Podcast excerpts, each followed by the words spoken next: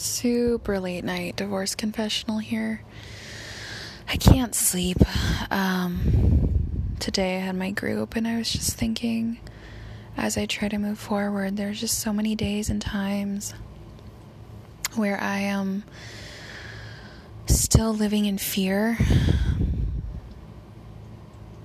And I just want to be honest and talk about that. Like, um, even two years out, just, you know, the repercussions of dealing with an abuser and leaving them is that, especially if you share a child with them, you're always to feel connected in a bad way, too. Um, like for me personally today, I admit a rather, a rather large group um, of women, and you know, it's online and I really wanted to share something about my mental health um, that might help someone else. And, you know, here I am second guessing and triple guessing and quadruple guessing. You know, is someone in this group now or in the future? Is a screenshot of my comment that I am getting mental help, you know, through the right sources, everything else, is that going to be sent to my ex someday? Is he going to use that in court against me? And I know so many people out there will say that that's not something I should be thinking about. You know, as long as I'm getting the help I need, I don't. It's okay to share those things, it won't come back. But in talking to my attorney, everything is still on the table. And I just feel I ended up not posting the comment, even if it would have helped that person, because I'm thinking to myself, he might see this, he might use this someday. And the unfortunate and horrible part about that is that could happen. And so I'm balancing what I want to say and what I want to do, how free I want to live my life with this fear that I'm really not okay with. I'm really not okay with thinking that, you know, I'm. He's always looking over my shoulder. He has people looking over my shoulder, but that's how he is. And I know that's how a lot of abusers are. You know, my ex went through a law firm that specializes in men's divorce. Um, father's rights, they like to toot it, but in reality, it helps a lot of abusive men, you know, get get away scot free from helping their own children. And um, out of curiosity, once I went on their website and they were giving this this man, you know, their practice had all like basically a how to stalk your ex-wife so you can get off the hook paying child support and alimony and all the things that, you know, is court ordered. Um and you know, it was real sleazy. The whole thing was real shady and it made me feel so dirty even reading it, but it was like be friends with her you know, have try to be on good terms with her so you can use what information she tells you to get out of paying child support. Like, this is on their freaking website. Basically, a how to for guys to manipulate their ex wives into feeling safe enough to share information that might be used against them. You guys. It's hard to feel like we're winning and we're going forward and, you know, just living in peace, knowing that basically any of my digital fingerprint out there could be traced back to me. And, you know, God knows who's going to use it or how, how they're going to use it, but it is weighing on my heart and on my head tonight as I'm just thinking about this and as I mean to post things or even reply comments where he would never find it. The fact that it's digital means that it's out there.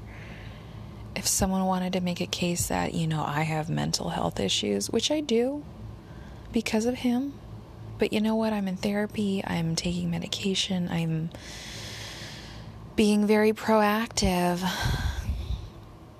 about this. But even my attorney was saying it's like this potentially could backfire on me if this gets out. And so here I am, two years out, going over what I'm saying and doing because I don't want anything to affect me or my son.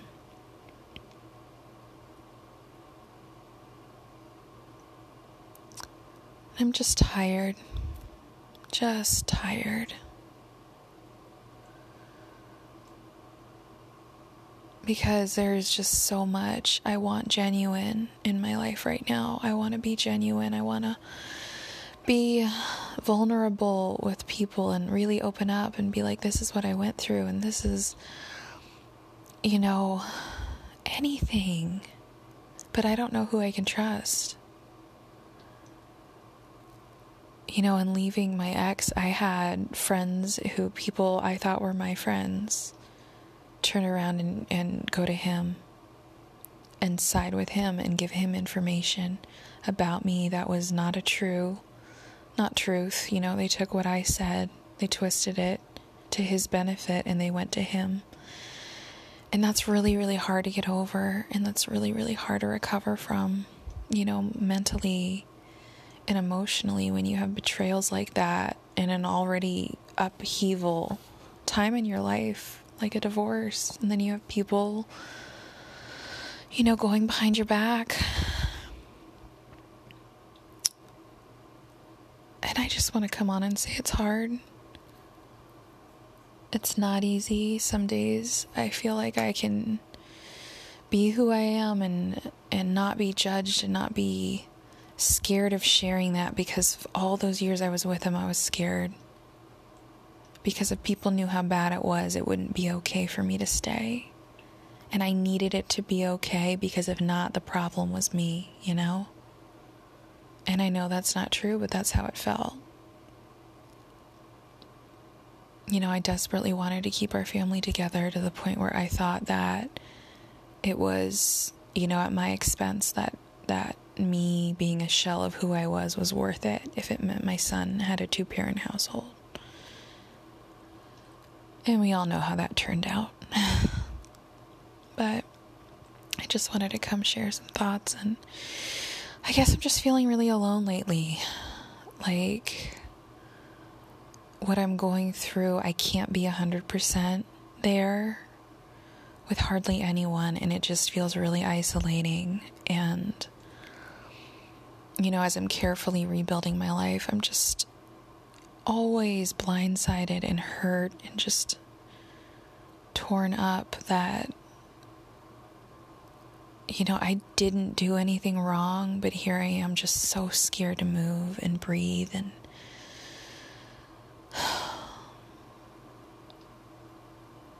I'm just sick of feeling his shadow around me. I'm sick of feeling like he's right over my shoulder. And I just really hope that time helps. That one day, you know, he'll find a new victim, hopefully in his new girlfriend, and lose interest in me.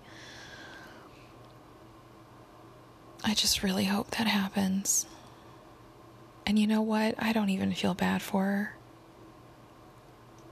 she's purposely done things with my son that I have not been okay with.